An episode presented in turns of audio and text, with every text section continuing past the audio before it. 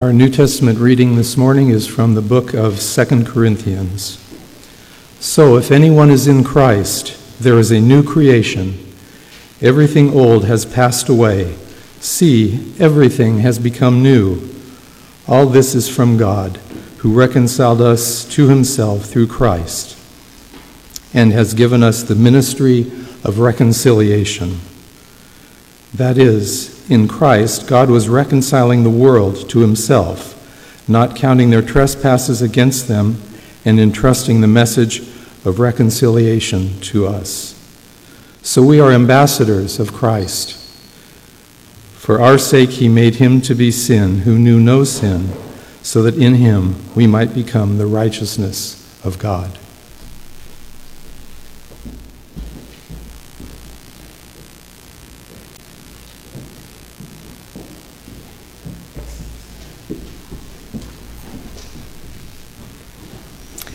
Makame, you are very good. Sylvia, you are very good. I'm glad we get to be worship leaders here together. In today's first scripture, we have God who looks at everything they have created so far and decides it's good, but not enough. God is looking for a creature that reflects the very image of the divine. Then God creates humans and declares them to be not just okay, not just good, but very good. Our second scripture reading from 2 Corinthians announces that in Christ we are a new creation. The PMC Mennonite The PMC Mennonite Pride Committee asks three very good people, Tom Howard, Joe Blowers, and Ari Leatherman, to reflect on these scriptures in light of their personal experience. We give them some prompts and then free them to share from their hearts. As you listen, you might also think, what does it feel like to think of myself as very good? How do I reflect the image of divine? What is my dream of new creation? Thank you, Tom, Joe, and Ari. Um, we are honored to have you here to share your reflections. All three of you are very good.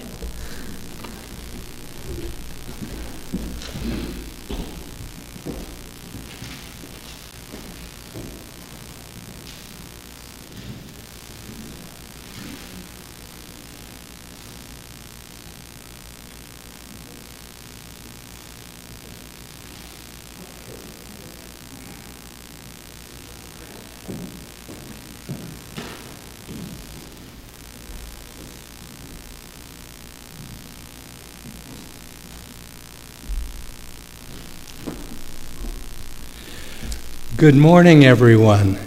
It is indeed very good to be here, especially for me. After two years of being away, it is absolutely wonderful and wonderfully good to see you all. God love you, and God does love you. So, my journey of faith has been intimately entwined uh, with my sexuality and who I am. Um, it's, it's kind of funny. As a child, I grew up um, in a strong Catholic family. My mother was Catholic, my father was not, but um, she called the shots as far as that went, or rather, her and her family did. And so um, I was sent to the usual parochial school, and I basically grew up believing that all women were Virgin Marys, uh, being surrounded by nuns and, and uh, Catholic doctrine, and that um, I should repress my feelings. Repression was a very big uh, part of one's upbringing at that time, and I'm sure that was not just um, so of Catholics. I'm sure Mennonites at that time and, and period did a lot of that repression of, of feelings and so on and so forth.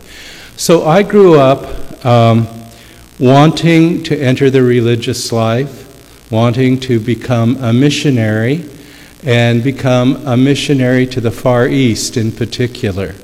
And the funny thing about my life is um, that ultimately came true. Instead of me going east to convert the heathen and the pagans, I went east and got converted by the heathens and the pagans. And so I spent, um, ultimately, I mean, I'm going to try and breeze through this. I spent 12 years as a student of a Zen teacher. Um, I received ordination in 99. Um, in that long journey, some 40 years ago, um, I met my husband, Mark, and we have been together for 40 years, which is pretty, pretty amazing. And um, we were married in 2002 by my Zen teacher in a beautiful Buddhist ceremony in the temple.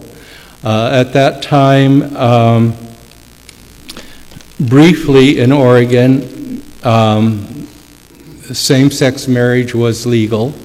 Uh, shortly after our marriage, the state annulled our marriage. Uh, and as my teacher said, in the eyes of our community, in the eyes of the church, you are married no matter what the state says. And um, so we never ever thought we weren't married. And um, ultimately, we had um, a judge, when it did become legal here, um, to um, uh, give the imprimatur on it. So, um, with that said, um, there's something really, really wonderful about being married, whether you're heterosexual or whether you're gay I've come to realize that the highest calling is not the monastic life. Uh, at least for me, that's true. The highest calling for many of us is the calling of marriage and, and coupling together. Whether you're two men or two women or a man and woman, it doesn't matter. It's a very high calling. It's, it's equally as high or higher than the calling of the religious state. So, with that said, God has blessed me, and sometimes, especially now, it's very, very hard to see the good around us. Um, I am still haunted by visions of those little children in, down in Texas and what happened to them. And I think of my own childhood and my own fears and insecurities, and it was absolutely a delight to see these little children today on the quilt getting their lesson. So, um, my one, I guess, regret would be uh, even though I have an extremely happy and loving marriage. It really would be kind of nice to have kids sometimes. sometimes.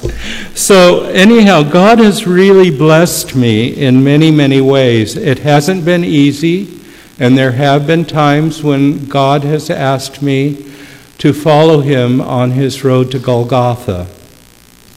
Those moments have been moments of great change for me. Um, and uh, have, have been ultimately, in hindsight, I look back, they are what have molded me and shaped my character. So I believe in Paul's letter to the Corinthians, I like to believe and have the hope that indeed we will have a new creation and a new world. And we're at a time right now uh, at this very moment when we're right on the edge of making that happen. And we're the ones that will do it. We're the ones that have to do it. God has ordained it that we should be the ones to carry His love and his openness into this world to make a place where the fire of love that he placed in our hearts will burn bright and be a place that will be a beacon for all those who have been left out, where they can come and warm themselves. God love you and God bless you all. Thank you very much.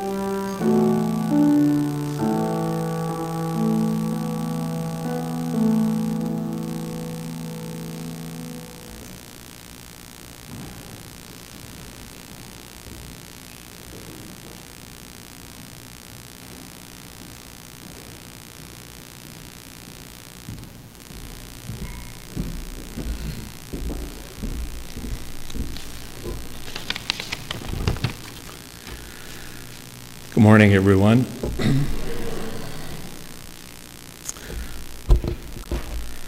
From the time I first set eyes on her, I knew Carrie. I knew Carrie was very good. My newborn daughter amazed me, her intricate hands and her intelligent eyes. I wanted Carrie to know she was loved by her dad. I wanted her to know that this world was delightful and beautiful. Thus, I found myself outside one sunny spring day with two month old Carrie in my arms, standing in dappled sunlight shining through emerald leaves. I told her about trees. I brushed her tiny nose against the petals of, the blooming, of a blooming rose. Then I guided her miniature hands across the smooth hair of a young calf we were raising. I wanted Carrie to see, to feel, to smell the beauty of creation, to know that it was good. As Carrie grew, she became amazingly creative in dealing with life's challenges. One Christmas, when I was a struggling graduate student, we informed the kids we could not afford a Christmas tree but that didn't stop Carrie. The next morning, when I went to class, and while Levon was sleeping off her night shift in the back bedroom, Carrie and her brother Seth opened the front door. She'd remembered where there was a strong wind, where a strong windstorm had blown a tumbleweed into our trailer court. This is Nebraska, after all. The kids soon positioned the stiff, dried plant in the corner of our tiny living room. By the time Levon woke up, our tumble.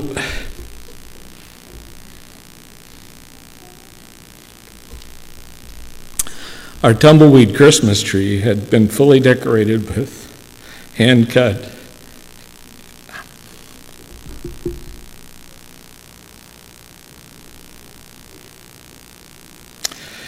uh, had been fully decorated with hand cut and crayon colored decorations. Carrie also proved to have a deep well of compassion for others. By the time she was in middle school, she had experienced the hate filled bullying of kids who were seen as different. She had a strong sense of social justice. That's how I ended up with eighth grader Carrie in downtown Portland at a rally to defeat Measure 13, a ballot measure that would have led to official government discrimination against LGBTQ plus people. As a teacher, I had a strong sense that it was important to protect people that were seen as different. However, this contradicted what I'd been taught about LGBTQ plus people as a child at church. For many years, I held traditional religious views about gay people while still believing it was wrong to pass laws to discriminate against them. I knew my views were contradictory, but I just didn't bother to think deeply about it. then something forced me to confront the issue. In 1997,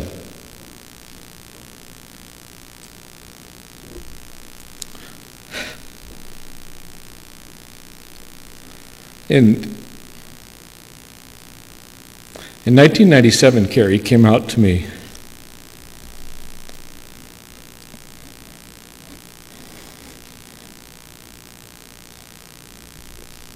Now, what would I do? If I held fast to what I'd been taught, then I would condemn my daughter's attraction to women as evil. Over the course of the next year, I came to realize that my religious beliefs did not reflect either the teachings of Jesus or the core teachings of the church. Early Christians had accepted women, slaves, and even Gentiles as equals in Christ. To me, this argued for an equally radical acceptance of LGBTQ plus people. I came to see, eventually, that the church has often misunderstood scriptural teachings and has mistaken, mistakenly substitu- substituted cultural biases for biblical truth. But in the end, it was love that changed my. In the end, it was love that changed my heart. Following a God who is love means that in times of uncertainty, I must always choose love. I found that I could not turn against the daughter I had taught about trees, roses, and baby calves.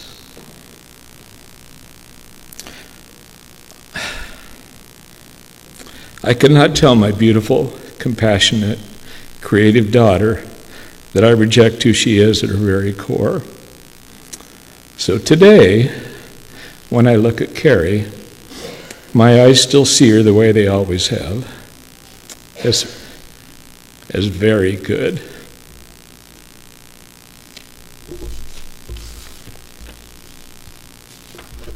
God bless you all.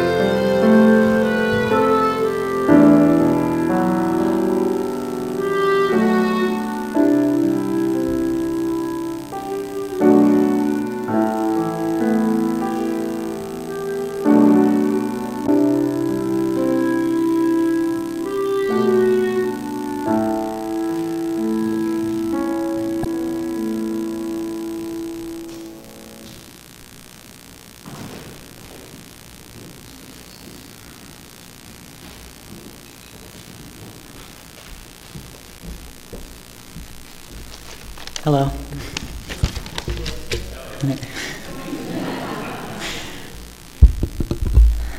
For those of you who don't know who I am, my name is Ari. Um, my pronouns are he, him, and his, and I am transgender. Um, my parents, Vange and Jerry, moved here about 25 years ago, and almost 24 years ago, I was born and dedicated in this church. So, for pretty much my whole life, I didn't know how to imagine myself as an adult. I looked into the future and just couldn't see myself in it. And now I know the reason for that. It wasn't because I didn't deserve a future or that I wasn't capable of creating one. It was that I was looking for somebody who didn't exist. For me, growing up has been and continues to be equal parts discovery and creation. When I realized that I am a man, it revealed the foundation of who I am becoming. And now I get to discover all of the little things about myself that I wasn't able to see before and file them away into my idea of myself. This could just be a combination of me not having a solid sense of who I was during a lot of my formative years and me just naturally being a very introspective person, but I've learned to be very intentional in identifying and remembering experiences and feelings that tell me who I am. When I help someone and I feel happy, I know that's who I am. When I create something and I feel fulfilled, that tells me who I am. When things feel right, I make a mental note of it, and every time that I feel feelings of joy, accomplishment, and contentment, I know who I am. It's the same with my experience of gender. People talk a lot about gender dysphoria, which is the feeling of misalignment and subsequent distress that comes from your outer experiences not matching your inner self. This includes, but is not limited to, discomfort with gendered clothing, incorrect pronouns or names, and discomfort with one's body. But there's another side to that experience, which is gender euphoria. If dysphoria is when something feels wrong, euphoria is when, some, when it feels right. I don't know who I am because of dysphoria. That only tells me who I'm not. It's the moments where I finally feel my outer experience come into harmony with my inner experience that I know this is who I am. It's a beautiful thing to be able to feel that way. I'm sure it's great if you're someone who has always known who you're supposed to be, but you'll never have that experience of things finally sliding into place, the utter relief and joy of finally being who you were created to be. So, what does it mean to think of myself as being very good? Honestly, it makes me feel a little bit uncomfortable to think of myself that way. I'm kind of a self conscious person, and I really don't think of myself as being particularly special. Honestly, I don't even really want to be special. I just want to do my own thing in my own little quiet corner of the world. I guess I'm still learning how to see myself and who I am as being good. Not not good like I think that I'm better than others, but good as an act of defiance towards all the people who say that people like me shouldn't exist, that we're wrong for being different. And so, in defiance of that, I say, it's good that I exist. Is good that I am different from who I thought I was, and it is good that I am becoming who I was always meant to be. It is good that I chose and continue to choose love and joy over hate and death it's incredibly important that we fight against hatred in all of its forms. So let's do that by learning to love fiercely and joyfully, because we are all created good.